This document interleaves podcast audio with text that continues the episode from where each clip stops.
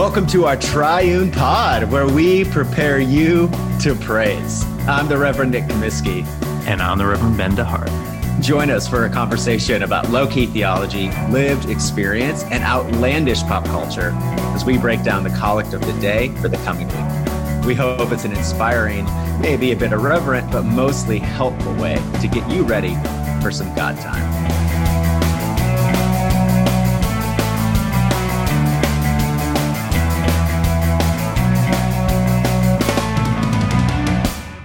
What's up? Welcome to another episode of our Triune Pod. It is Pentecost. The Spirit has been poured out on all flesh. Sons and daughters are prophesying. Gentiles are coming into the kingdom. But we're going to start with this, my favorite Jew, Ben DeHart. What's up, my man? How are you doing? I am feeling this Pentecostal energy, and we're going to make this the best cast yet. Uh, let's go. I thought you were going to throw a swear word in there, but I'm glad you filtered.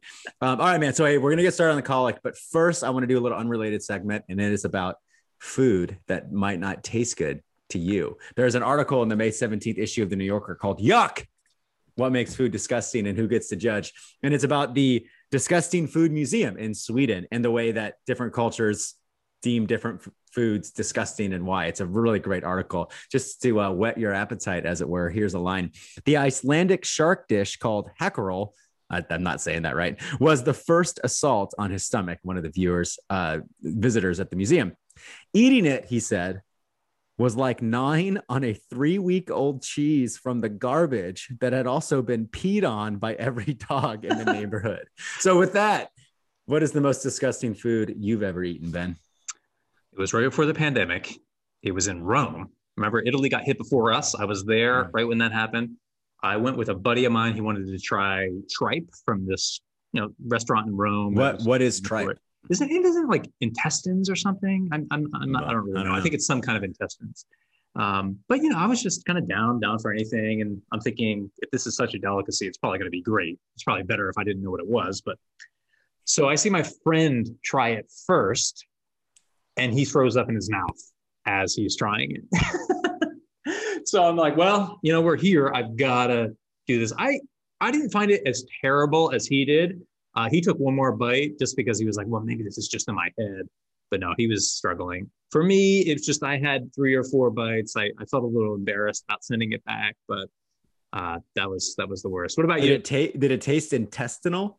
That's a word. I don't I don't really remember how to describe. I i'm not good at that, but Yeah, yeah, yeah. pretty gross. Seeing Okay. him throw open his mouth probably affected me a bit too. Yeah.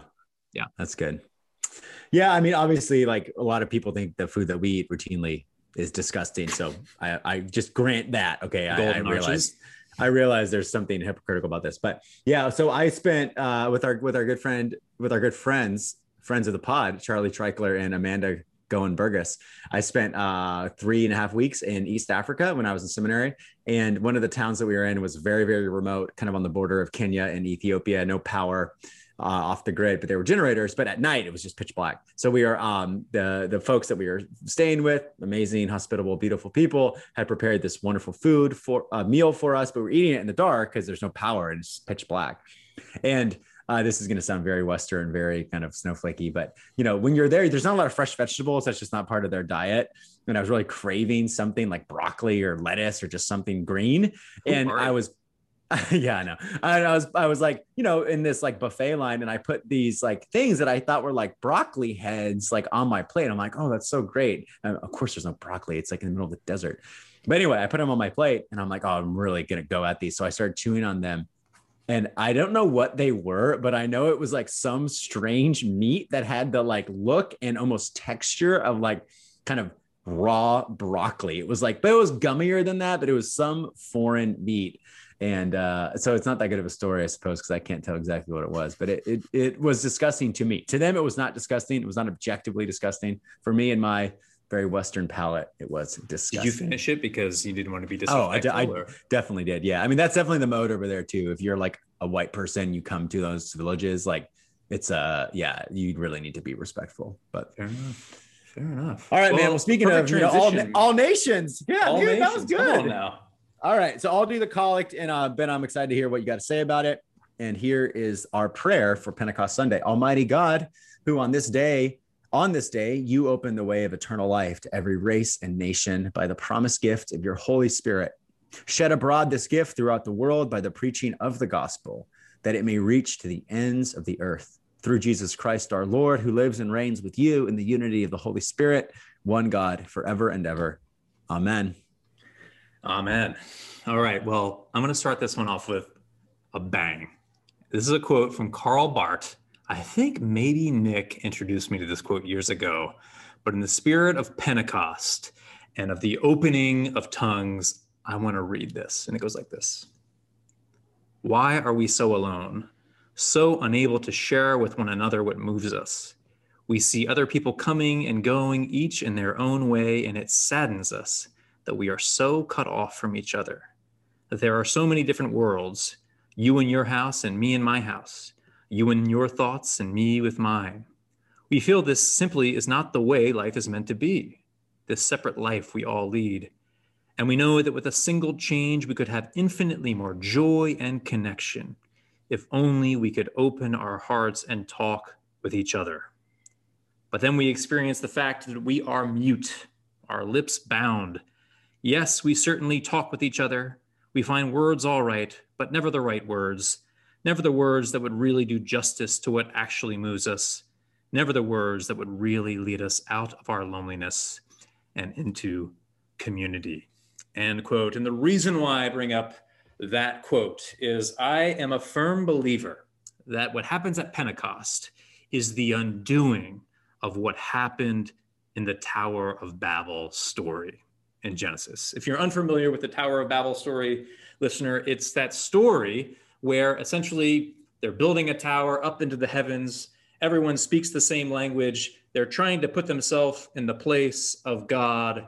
God sees this and God confuses their tongues. And this is the story in Genesis, the legend that uh, essentially is here. Here's why we have different cultures, why we have different language, etc. But it's put in the in the context of the ultimate disobedience to God. You've probably heard of the fall in Genesis 3, the eating of the fruit. Well, the climax of the rebellion against God happens in Genesis chapter, I think it's 11, with this Tower of Babel story. And it's here uh, where people begin to speak to one another and they don't understand each other. And what happens at Pentecost in Jerusalem, Jews from all over the diaspora are gathered together at Jerusalem. The disciples are gathered there. This is right after Jesus has ascended into heaven. And these disciples start to speak in tongues that they do not know because the Holy Spirit has flooded them. And these Jews from all different cultures, all different languages can understand what Jesus' disciples are saying, the mighty deeds of God and the ultimate mighty deed, that being Jesus's death and resurrection on their behalf. And I, I, I, just find this wonderful. It's the, you know, right after the Tower of Babel story is the calling of Abraham, God's calling of Abraham. God calls one person, one people to undo all that's gone wrong for all. He's called Abraham to be a blessing unto the nations. And here at Pentecost, we have a picture of that fulfillment. Um, the confusion of tongues being done away with, um, our closed lips, which Karl Barth's talking about, being opened one to another, and this not being our own act, but the act of God in the Spirit. Uh, so I just wanted to start off with that. I don't know if you had any thoughts on that or less passionate about that than me. uh, no, man, that was fantastic.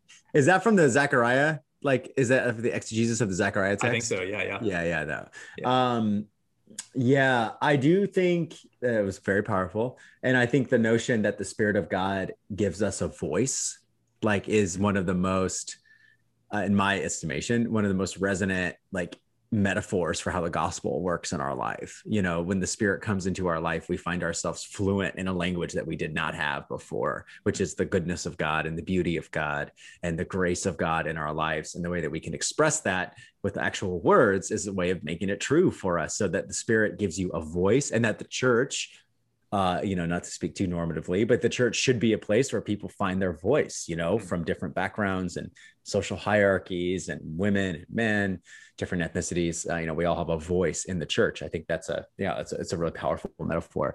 Um, yeah, I think what um, really jumps out to me in this collect, and I would love to get your thoughts on this, Ben, is um, the connection that the writer makes between the Spirit of God and the Word of God. Mm-hmm. So the supplication is shed abroad this gift, like Lord, in the same way that you poured out your Spirit on all flesh, or the same that we you way you poured out your Spirit on Pentecost, like pour it out again, shed abroad this gift throughout the whole world. But the instrument of the shedding abroad is by the preaching of the gospel. So there seems to be this logic that as the word of God is preached, the spirit of God is shed abroad, is released. So any connection there, I mean, any thoughts there, Ben, about the the unity of word and spirit, maybe just speaking either personally or more theologically?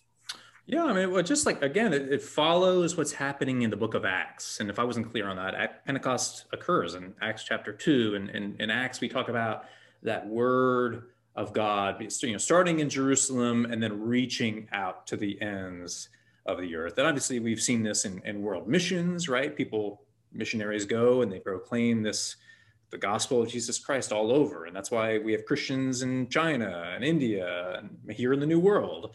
Um, but yeah, no, I, I mean, I guess just experientially, and I actually am more interested in hearing you talk about this, Nick. I mean, you've read Simeon Zahl's book on the Spirit, and affect theory and stuff like that. But I mean, I yeah, I mean, what what, what is? I mean, Christian Wiman, who is a poet and uh, you know scholar, and he, he's at Yale University, wrote this memoir. And in the first chapter of the memoir, he talks about this experience he had of the living God. And you're kind of expecting him by the end of the chapter to be like, well, you know, this is like these crazy fundamentalist Pentecostals who I was hanging out with, and to knock it by the end but he kind of surprises you in that he doesn't knock it. He talks about how no, I, I, I really believe that that was an experience uh, of the spirit, so to speak. But yeah, you have anything from from Simeon to enlighten us, or from your experience? Um, well, yeah, that book is very, very, very uh, well written and um, heady. I think one of the things that really jumps out to me about that book uh, that is relevant to this discussion as it relates to the spirit is how in the New Testament, there is this category in that the New Testament is pretty explicit about of instantaneous growth and development. You know, we are so conditioned to think of things happening in stages and very subtly um, you know, like how do you learn to play the clarinet? Like you don't just wake up one day and know how to play it. You have to learn how to do it. And a lot of the Christian life does work like that, obviously. But there is in the New Testament both um, kind of descriptively as a like narrative, you know, um, sorry, conversion narratives, but also more kind of theologically, there is this this promise that like there is new creation and there is resurrection and resurrection is not a process it is an event it is a happening mm-hmm. and i think the that is one thing from the book that really jumped out to me and the one thing that i have i have experienced in my own life and i think the the, the more that you're in settings where unbelief is like trendy and cool mm-hmm. the more that you have to fight for the the notion that god really can bring life out of death and god really can do 180s you know gosh that's very cliche but are uh, corny but you know but god really can like enter into time and space and unlock doors that have been locked for a long time. And it's not always the long patient struggle. Sometimes it really is just like god did that thing you know? Yeah. um and pentecost is a day to remember that. You know the, the, the disciples went from t- abject terror and cowardice before roman authorities to a willingness to be martyred. You know and that was not the gradual acquisition of bravery in aristotelian sense. That was like a new capacity that the spirit infused them with. Um, and yeah that's that's good news man. That's good news for me. Yeah. And actually maybe that connects to your question to me the connection between word and spirit. Um, i think i've said this before but fleming rutledge once put up a tweet uh, where she said her favorite church sign ever had three simple words uh, and it was Jesus is alive.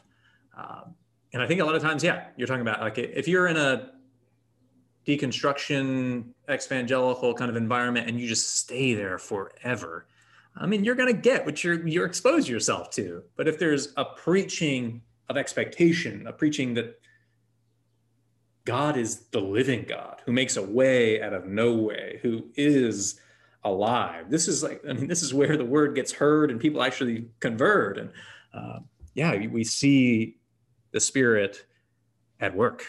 Uh, yeah. I'd, I'd, also like to say there's another, uh, uh we're obviously talking about, you know, the Spirit's acting exposes God, exposes Christ to every race, every nation. Again, this is the undoing of the story of the Tower of Babel. This is the fulfillment of what God promised to Abraham, or at least partial fulfillment. And yeah, notice that at Pentecost, everyone can understand each other, but languages and cultures, they're still there. They're, it's not like it's been subsumed into, okay, now there's this one culture. And I think sometimes that's what Christians get, uh, you know, criticized for like oh you've kind of created this christian subculture where everyone has to fit into it no in fact uh, you know it, the, the, notion is that, that people in their various cultures and languages went back home and spread this gospel far and wide and i think that that sometimes we can get caught up in the fact that well i don't really see this happening now and i this makes me think um, of this movie mockingbirders will love this uh, this whit stillman movie uh, called metropolitan have you seen that, Nick? Oh yeah, definitely. Okay. Yeah. But in in the in the movie, this guy named Tom, uh, I forget what his name. His, his name's Tom, and he lives on the Upper West Side. He's a, a socialist, and he becomes friends with these like Upper East Side socialites. So socialist, socialites, they don't have too much in common. But Tom falls in love with Audrey, who's again the socialite. Uh, but the problem is between them is that they they they don't really understand each other. There's a mutual affection, but it's as if they can't speak each other's languages. And about three quarters of the way through the film, Audrey, you know, essentially decides to, to go with this other Upper East Side guy who's like kind of the villain of the story, kind of sucks, but at least he, like, she under, he understands her. Um, till the very end of the movie, there's kind of this like Pentecost like experience that Tom has. And he, he, decides he's just going to get in the cab, go up to the Hamptons, where of course Audrey's up in the Hamptons. And there's this notion that the movie ends without showing you what happens, but the thought is their lips just may have been open to one another, tongues may have been. And I think, yeah, I mean, I, I think we see that's why I wanted to say it's a partial fulfillment of what was promised to Abraham, because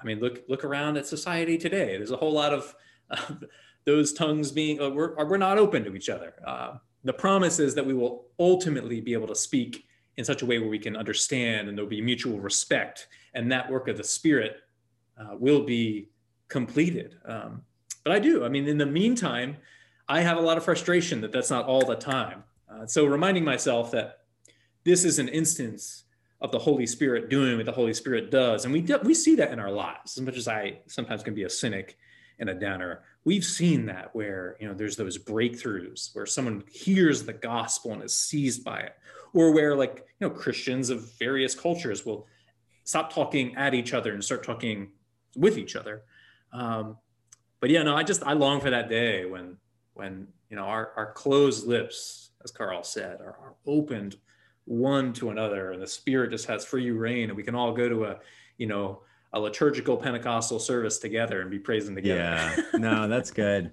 Yeah, and also just you know, I I'm I say this as someone who is admittedly kind of a verbal processor, so I might just be uh, imbuing my own experience with theological significance. But I do feel there is something very healing and humanizing about being able to give voice to your own experience. And um, there's always an element of knowing more than you can say. But I do think being able to articulate, here's what I'm feeling, here's what's happening in both difficult seasons and also good seasons. You know, you can lament and celebrate better when I think you can vocalize that which is going on. And so I think Pentecost, if we're going to be using this metaphor about, you know, yeah, God, God giving people voice, I think there's like a political and cultural dimension to that that you were talking about.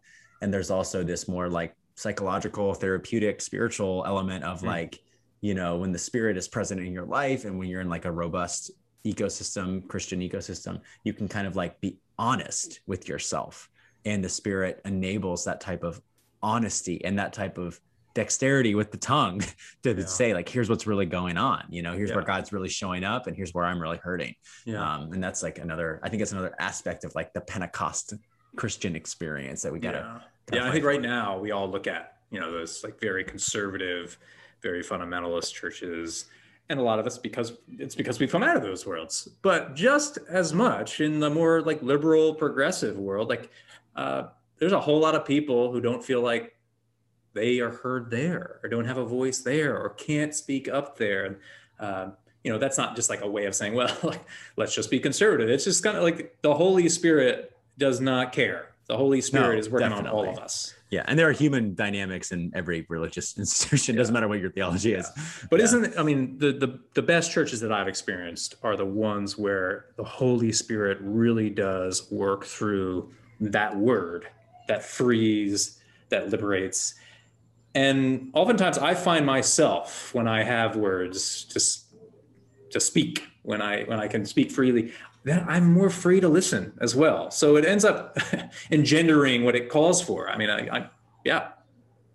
no man that's great all right bro pray us All out right. Almighty God, on this day you opened the way of eternal life to every race and nation by the promised gift of your Holy Spirit. Shed abroad this gift throughout the world by the preaching of the gospel, that it may reach the ends of the earth. Through Jesus Christ our Lord, who lives and reigns with you in the unity of the Holy Spirit, one God, forever and ever. Amen.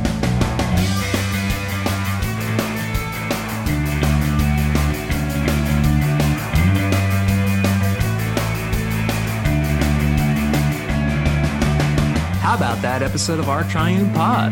Now that you've been prepped for praise, won't you do us a solid and subscribe and review? We promise to keep the outlandish illustrations coming, so be sure to join us for another episode of your new favorite podcast.